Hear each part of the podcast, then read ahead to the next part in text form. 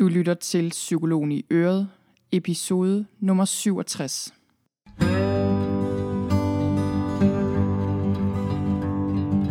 Velkommen til Psykologen i Øret. Jeg er psykologen Birgitte Sølstein, og Øret, det er dit. Tak fordi du lytter med.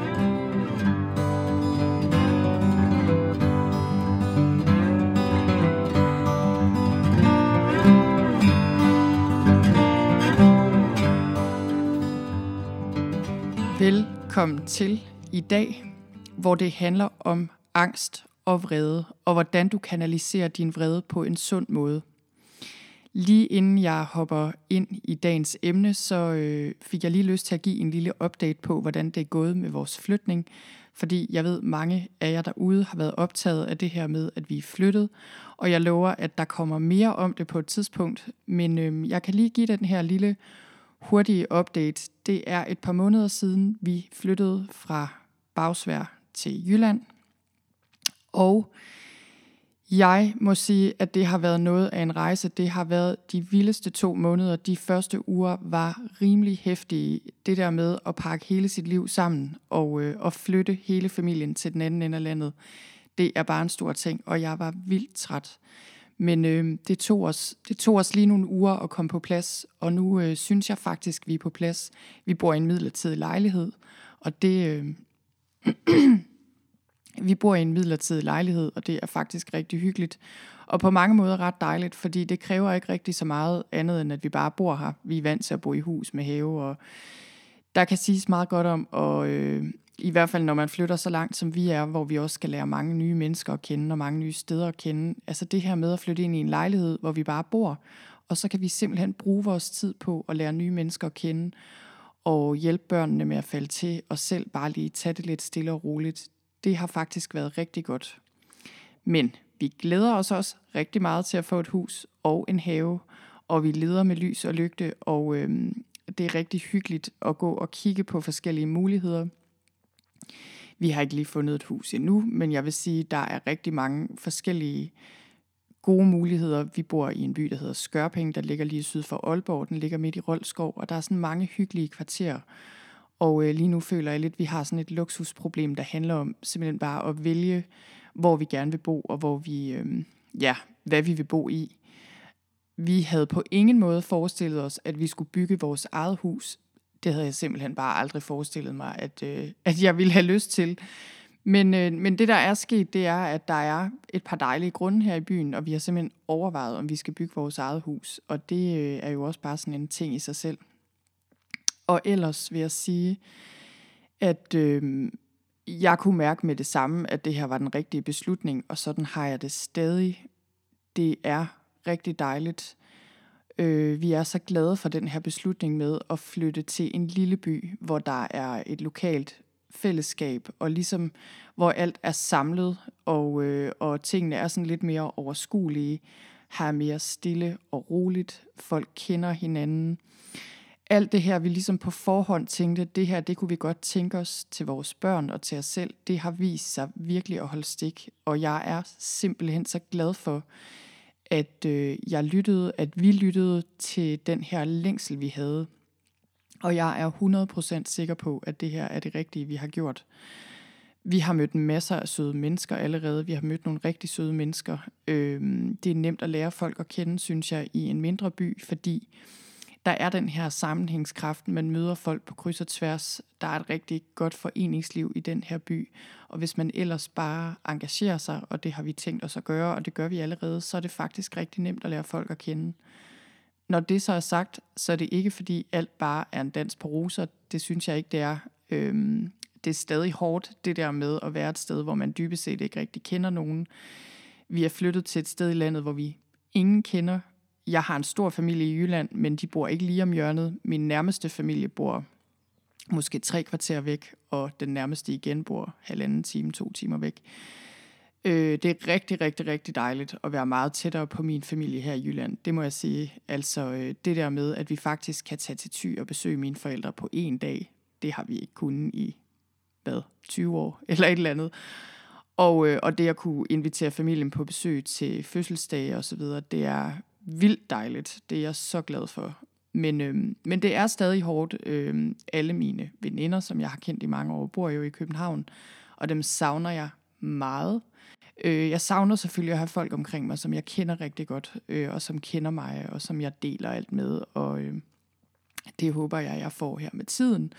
Men jeg ved jo også, at de øh, veninder og dem, jeg kender allerede, som jeg har i mit liv, som altid, eller ikke altid, men som har kendt mig i mange år, dem bliver jeg ved med at have, uanset hvad, og dem har jeg i baghånden, og dem ser jeg også jævnligt, fordi jeg har været i København et par gange allerede øh, i nogle dage ad gangen. Og øh, så vil jeg også sige, at hvad børnene angår, så er det også lidt et stykke arbejde at få dem kørt ind. Øh, det har heller ikke været udelukkende en dans på roser. Jeg synes overordnet set, det er gået rigtig godt, men jeg har haft et par søvnløse nætter, vil jeg sige, omkring begge mine børn, og været bange for, hvordan skal det nu gå, bare de nu falder til. De er blevet drillet, og hvordan håndterer man lige det? Det har vi ikke oplevet før. Apropos dagens emne omkring vrede og angst, der har været en episode, hvor, øh, hvor vi simpelthen blev nødt til at sige fra.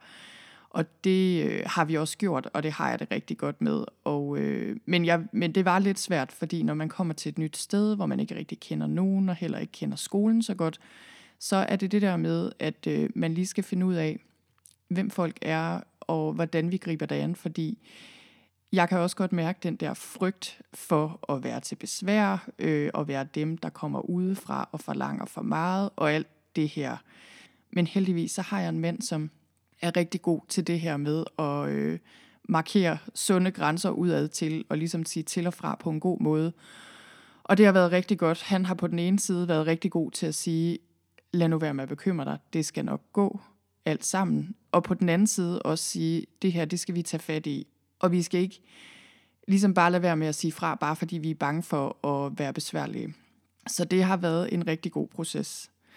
Det sidste, jeg kan fortælle øh, om det her med at være flyttet, det tror jeg skal være omkring naturen. Fordi jeg må bare sige, det at bo herude midt i skoven, som vi gør, altså vi bor i en by, som ligger i skoven, men det føles som om vi bor midt i skoven, det er simpelthen så dejligt. Øh, jeg cyklede en lang tur her til morgen, inden jeg skulle hjem og optage den her podcast, og øh, det er helt vildt syret og mærkeligt, når man har boet i en stor by eller i hvert fald i en forstad til en stor by i mange år. Det der med at cykle i fem minutter, og så er jeg ude på en mark, altså i et landskab med marker og bakker, og det er simpelthen så mærkeligt. Jeg, jeg føler stadig, at jeg er på ferie faktisk det meste af tiden, når jeg cykler mine ture, fordi jeg bare tænker, wow, det er så dejligt, og luften er rigtig frisk, og i det her område er der meget kuperet i Rebil Bakker og Rolskov, så, så man kan virkelig få nogle gode cykelture. Jeg føler mig fuldstændig blæst igennem og sådan helt fyldt op af fuglesang og solskin og dårdyr og frisk luft, når jeg kommer hjem. Og når man arbejder så meget hjemme, som jeg gør, det gør jeg de fleste dage faktisk lige pt., Øhm, så er det vildt dejligt, det der med at kunne komme ud og få noget luft. Så det var min lille update på vores flytning. Der er et par stykker efterhånden faktisk, der har skrevet til mig, eller sagt til mig, når jeg har mødt jer, at... Øh, at I følger min podcast og er glade for den og har været glade for det her Simple Living tema. Men så er der også et par stykker af jer, der har sagt, at I ikke engang har lyttet til den her flyt-episode, jeg lavede for et stykke tid siden.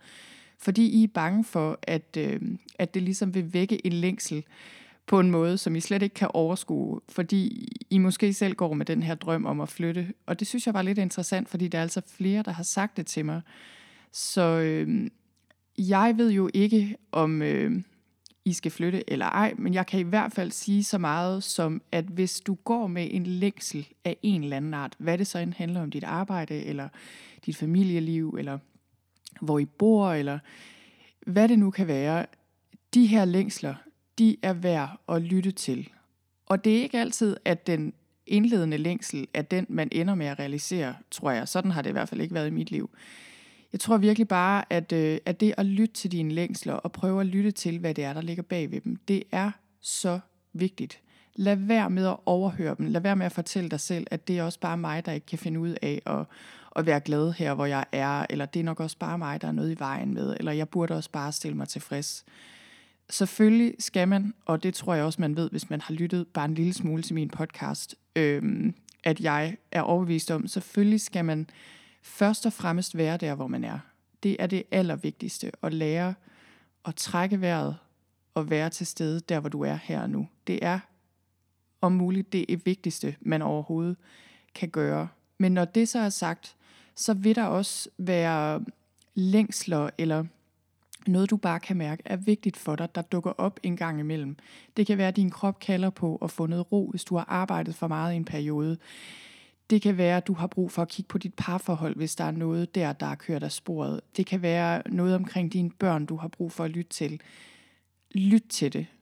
Lad være med bare at aflede dig selv med ting, der ikke er særlig vigtige, eller ligesom fortælle dig selv, at det nok også bare er helt umuligt.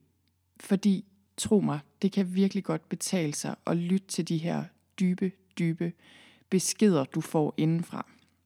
Og lad mig så ellers hoppe videre til emnet i dag, som er vrede og angst. Og jeg har valgt at gøre det sådan i dag, at øh, jeg har faktisk skrevet et ret så grundigt, dybtgående blogindlæg om det her emne, når vrede bliver til angst. Og det kan man finde inde på min hjemmeside på sølvstein.dk-blog. Det er det nyeste blogindlæg derinde. Og øh, det blev faktisk et ret langt blogindlæg, og jeg vælger ikke at dele det hele her på podcast-episoden, fordi så bliver den simpelthen for lang. Men det jeg vil gøre her, det er at sige lidt om vrede generelt, og så komme ind på de her øh, måder, jeg vil anbefale, at du arbejder med din vrede på. Altså, hvordan du kan kanalisere din vrede ud på en sund måde, så den ikke bliver til angst. Og der er en ganske god grund til, at jeg skriver om vrede. Jeg synes faktisk, vrede er et helt vildt spændende emne, og det er et meget underbelyst emne. Øh, der er ikke skrevet ret mange bøger om vrede, synes jeg ikke.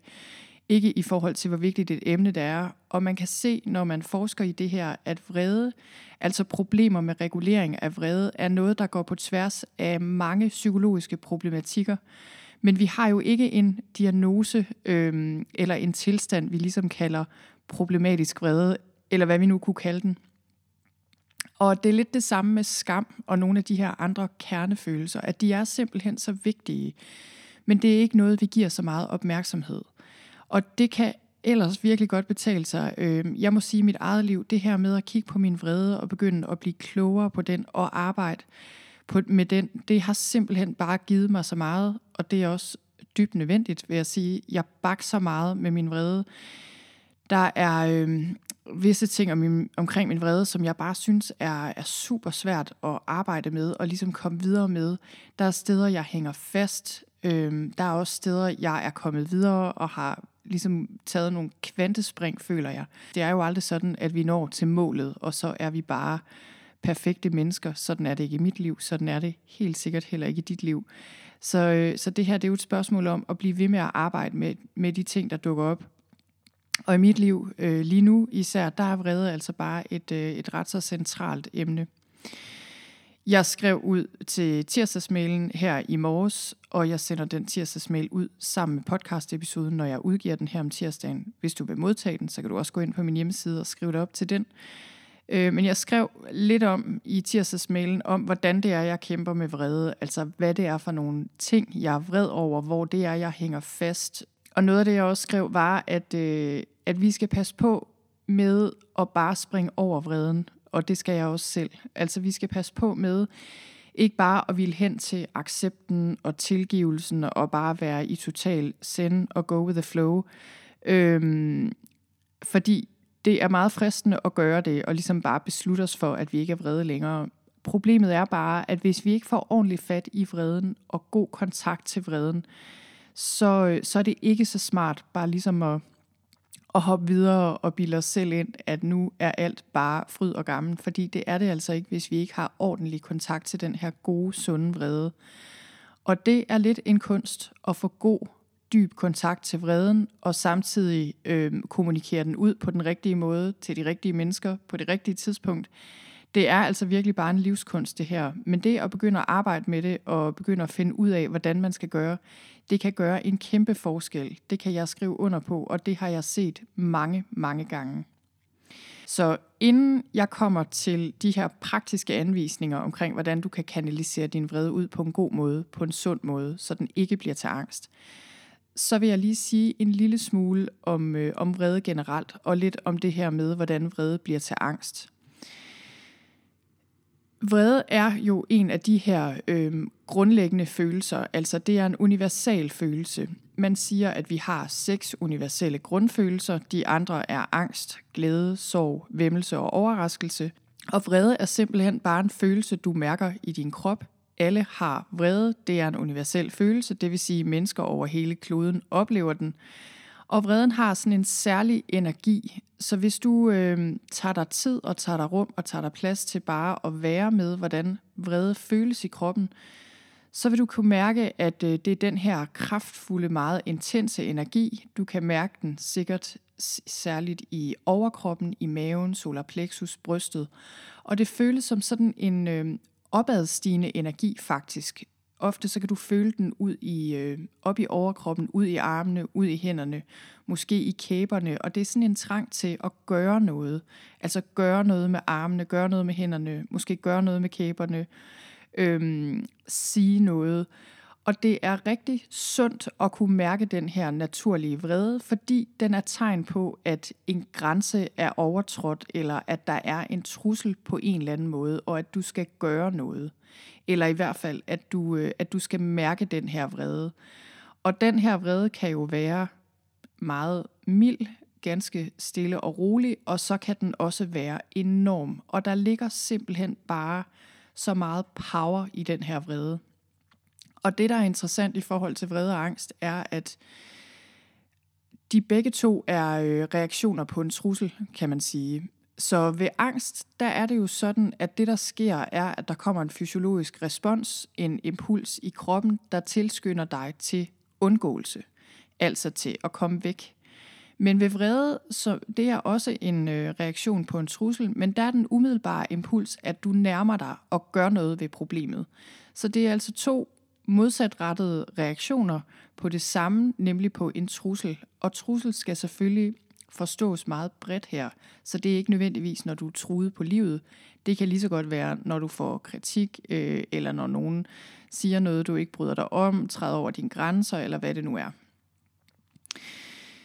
Det, der er kunsten med vrede, det er at kunne mærke den i din krop. Altså mærke den her impuls i din krop, og så selvfølgelig handle på en konstruktiv måde.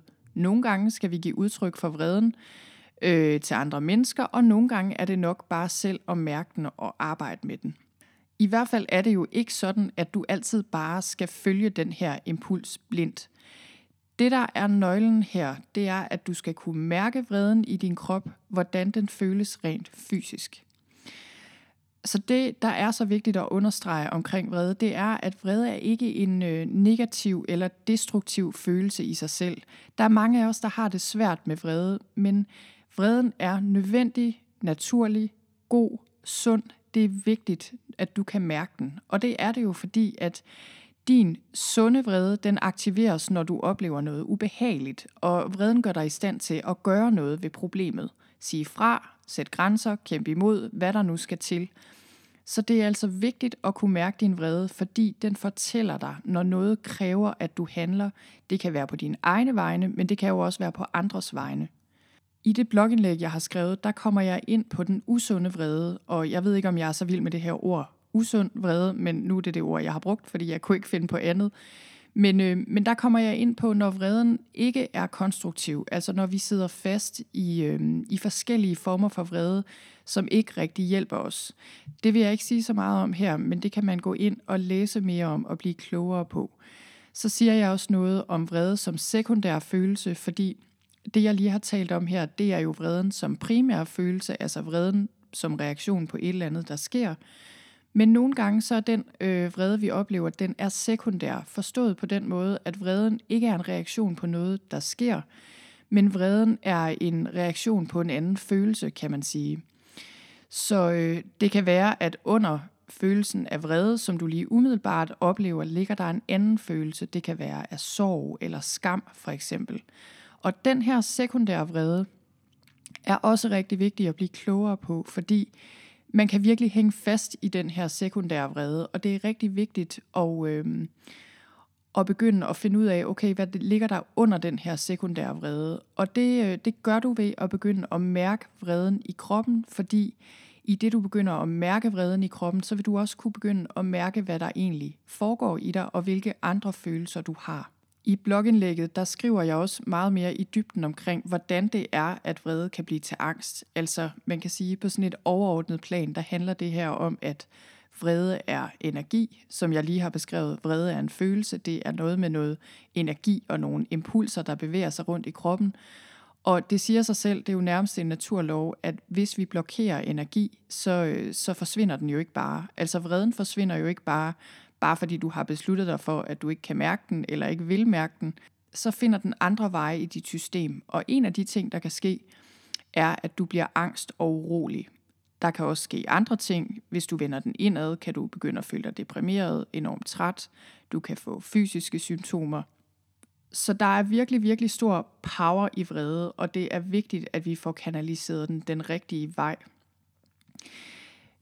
I blogindlægget, der skriver jeg også en hel del om forsvarsmekanismer, og hvordan det kan være, at nogle af os oplever angst i forbindelse med vrede. Det er der nogle gode grunde til, det vil jeg ikke gå så meget ind i her, men, øh, men jeg vil virkelig anbefale dig at hoppe over på øh, min blog og blive klogere på det her, fordi det der med at begynde at se på, hvad det er for nogle forsvarsmekanismer, du bruger til at undgå din vrede, og hvordan du kan begynde at give slip på dem, det kan altså virkelig være noget af en øjenåbner. Der er jo ikke noget som sådan i vejen med forsvarsmekanismer. Vi har dem alle sammen. De er naturlige. De er også nødvendige i et eller andet omfang. Men der, hvor forsvarsmekanismer øh, ligesom begynder at blokere for, at vi overhovedet har adgang til vores følelser, hvis dine forsvarsmekanismer begynder at blive uhensigtsmæssige, øh, og begynder at ødelægge dine relationer for eksempel, det er der, vi bliver nødt til at gå ind og kigge på dem og gøre noget ved dem, så vi kan gøre noget andet i stedet for. Men lad mig hoppe videre til, hvordan du kan kanalisere din vrede ud på en sund måde, så den ikke bliver til angst. Og det, der jo er med det her, er, at jeg har ikke sandheden, jeg har ikke opskriften på præcis, hvad du skal stille op med din vrede. Vi er alle sammen forskellige. Der findes ikke nogen opskrift på det her. Det er forskelligt, hvad der virker for hvem. Men det, jeg gerne vil give dig her, det er et bud på, hvordan du kan arbejde med din vrede, så den ikke bliver til angst og uro. Og det her, det er sådan nogle øh, generelle anbefalinger, som min erfaring fortæller mig øh, virkelig virker for mange. Og det første, det er, at du skal have en god kontakt til din krop hver dag. Jeg vil anbefale, at du gør det til en vane at tjekke ind med din krop jævnligt og i hvert fald dagligt. Så det vil sige, og du kan gøre det lige nu, hvor du lytter med her, simpelthen lige at mærke din krop fra top til tå, og mærk, hvordan du har det. Altså mærk, hvilke fysiske fornemmelser du har i kroppen, hvilke følelser du har i kroppen. Og øh, hvis du skal have kontakt til dine følelser, så skal du have kontakt til din krop, fordi dine følelser bor i din krop. Så det her med at have en god kropskontakt, altså en god kropsbevidsthed, det er trin nummer et, hvis du skal have god kontakt til dine følelser. Det er en træningssag det her. Hvis du ikke er vant til at have kontakt med din krop, så kan du ikke nødvendigvis mærke særlig meget, bare fordi du lige tjekker ind her i et par minutter.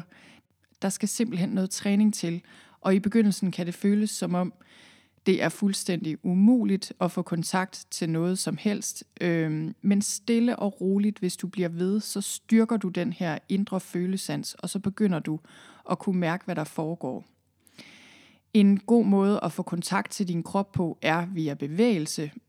Gåture, yoga, qigong eller andre former for bevægelse, hvor du er bevidst til stede i kroppen. Og det er vigtigt, at øh, det er den form for bevægelse, du bruger. Fordi man kan også bruge bevægelse eller motion til at komme væk fra sig selv. Altså, jeg har set mange eksempler på mennesker, der dyrker rigtig meget motion, men som dybest set ikke er i kontakt med deres følelser. Så, så formålet er, i hvert fald i forhold til at komme i kontakt med din vrede, at du er bevidst til stede i kroppen, når du bevæger dig.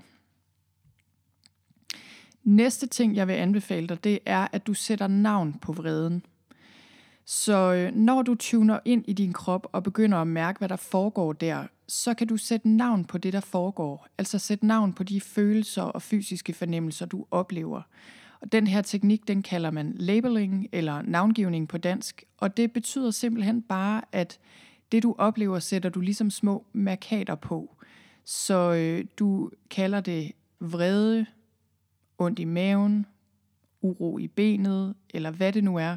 Så du sætter ligesom de her små markater på det, der foregår. Og du kan også bruge navngivning på de tanker, du har, der er knyttet til vreden. Øhm, for eksempel kan du sige, når det dukker op, bebrejdelser, hvis du lægger mærke til, at du er i gang med at bebrejde nogen noget. Øh, du kan også bare sige tanker, når du lægger mærke til, at tanker dukker op i dit sind. Så øh, det her med at navngive følelser og fysiske fornemmelser, det er noget, der kan hjælpe dig med at finde ud af, hvad der overhovedet foregår inden i dig, og det er noget, der kan hjælpe dig med at nedbringe intensiteten i det, der foregår.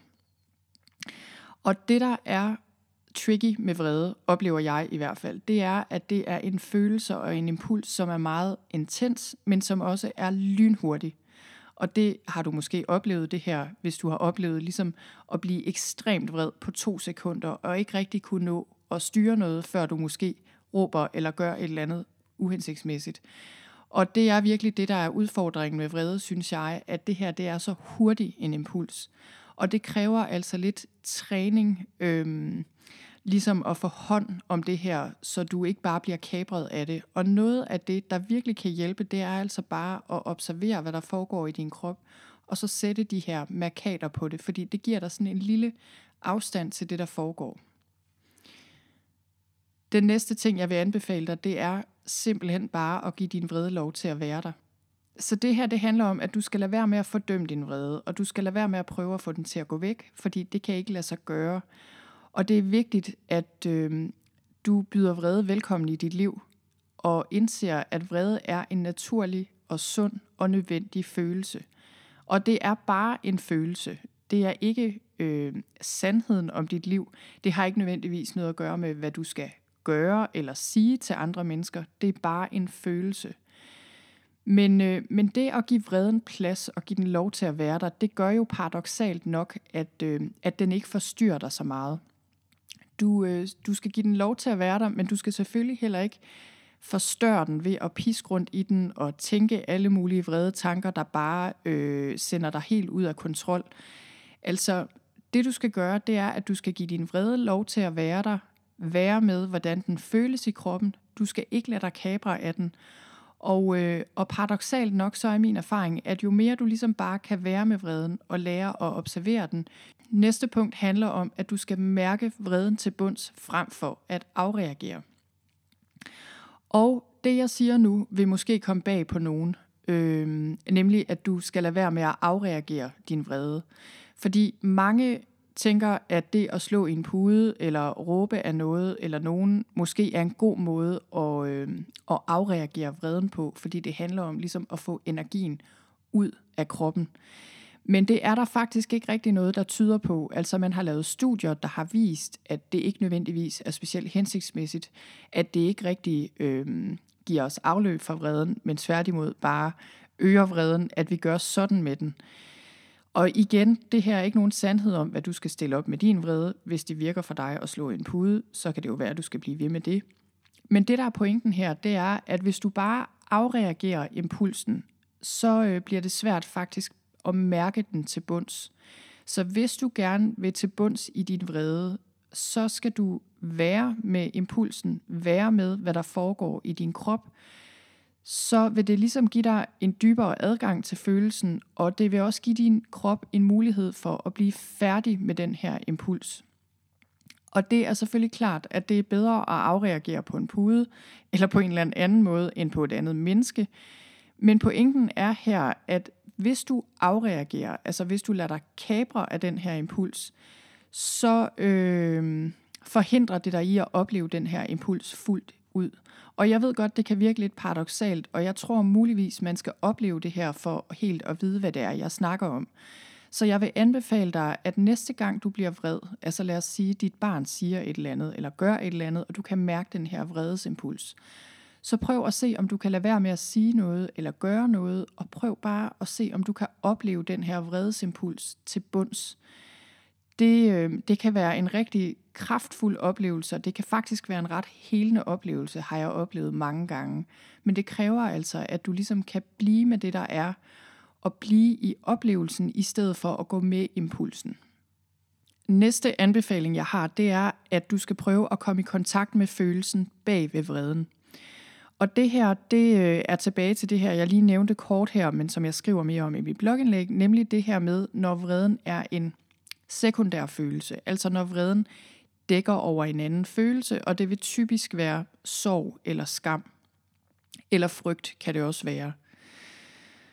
Og det her med at komme i kontakt med det, der ligger under vreden, øh, det kan nogle gange være et svært skridt, men det er også et rigtig vigtigt skridt, fordi det betyder, at vi øh, kommer i kontakt med vores sårbarhed, og vi kommer i kontakt med, med det, vreden egentlig handler om. Så øh, det her, det kan du gøre på forskellige måder. Du kan gøre det igen ved simpelthen bare at mærke, hvordan du har det, og tune ind på din vrede, og se, hvad der ligger under, og se, hvad der dukker op på den måde. Du kan også eksperimentere med at skrive om, hvad du mærker. For nogen fungerer det rigtig godt, det her med at, at skrive om, hvad du mærker, og bare blive ved og se, hvad der dukker op. For andre fungerer det ikke så godt. Men under alle omstændigheder, så øh, vil jeg sige, at når du begynder at arbejde med din vrede på den her måde, og prøver at undersøge den nærmere, så vil du sandsynligvis komme i kontakt med rigtig vigtige ting, og nogle gange også meget svære ting, smertefulde ting. Og det her, det handler ikke om, at du nødvendigvis øh, skal til at gå tilbage til din fortid, eller være et offer, øh, eller bebrejde nogen noget, som er sket, som du har været udsat for. Øh, men det er klart, når du begynder at arbejde med de her gamle følelser, som tit ligger under vreden, så, øh, så vil der dukke ting op, og der vil måske også dukke minder op. Så igen, det her, det handler om, at du øh, kan komme i kontakt så, så det her, det handler egentlig om, at du skal i kontakt med de her gamle følelser, så du kan arbejde dig igennem dem, så du ikke ligesom skal sidde fast i de her gamle følelser, og så du kan få din livsenergi tilbage, kan man sige.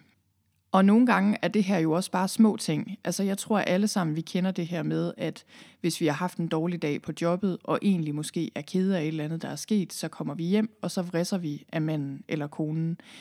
Og øh, måske er vi ikke selv bevidste om, at vi egentlig er kede af det, og når der så lige går 10 minutter, og vi får sat os ned og snakket, så finder vi ud af, at vi i virkeligheden er rigtig kede af det, og i virkeligheden slet ikke er vrede.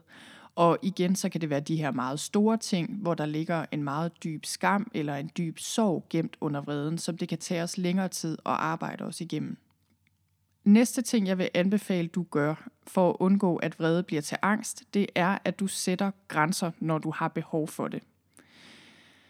Og det her er jo simpelthen bare så vigtigt. Altså det er så vigtigt at få sagt fra, når det er på sin plads, fordi vrede er et vigtigt signal om, at noget ikke er, som det skal være, og nogle gange betyder det, at der skal sættes en grænse i praksis. Så det her, det kan jo være lige ud af landevejen en gang imellem. Du mærker, at du er vred, så finder du ud af, hvad det handler om, sætter en grænse, siger fra, og så er det det. Men det kan jo også være rigtig svært det her. Det kan det, hvis det er en enorm vrede, det handler om. Øh, hvis du har svært ved at finde ud af, hvordan du skal kommunikere omkring det her, om du skal kommunikere om det. Det kan være svært, hvis det er en meget gammel vrede. Altså, der kan være alle mulige ting, der gør sig gældende her, som betyder, at du i første omgang lige skal have kigget på selve vreden, øh, og have arbejdet dig igennem den, før du er klar til at gå ud og aflevere et budskab. Så der kan jo siges helt vildt meget omkring det her med, hvordan man sætter en grænse øh, på en god måde, og det vil jeg ikke gøre så meget her. Men det jeg vil sige, det er, at hvis du har en enorm vrede og stadig er kabret af den, så se om du kan arbejde med den følelse, arbejde dig igennem den først på egen hånd, før du går ud og afleverer dit budskab. Så øh, det kan du gøre blandt andet ved at sætte dig ned og skrive. Det kan være, at du skriver alt, hvad du har lyst til at gøre, alt, hvad du har lyst til at sige, fuldstændig usensureret, og det er jo ikke meningen, at nogen skal se det, du skriver her. Det er simpelthen bare sådan første udkast. Og jeg ved godt, at det, jeg siger her, det går måske lidt imod det, jeg lige har sagt omkring det her med bare at blive i impulsen. Og det vil jeg selvfølgelig også anbefale dig at gøre i første omgang. Altså simpelthen bare at mærke vreden i din krop. Men nogle gange, når vi skal kommunikere noget til andre, altså når vi bare ved, jeg skal have sagt noget omkring det her, jeg skal have sagt, at det ikke er okay, jeg skal have, jeg har en anmodning, ting, jeg har brug for, øh, noget, jeg har behov for at få sagt, altså så kan det være en rigtig god idé ligesom at lave et udkast, hvor du får arbejdet dig igennem vreden, for, så du sørger for, at det du i sidste ende får sagt eller gjort, bliver gjort på en ordentlig måde. Så når du har lavet det her første udkast, så kan du finde ud af, hvad du egentlig gerne vil sige, øhm, og så kan du sige det på en ordentlig måde.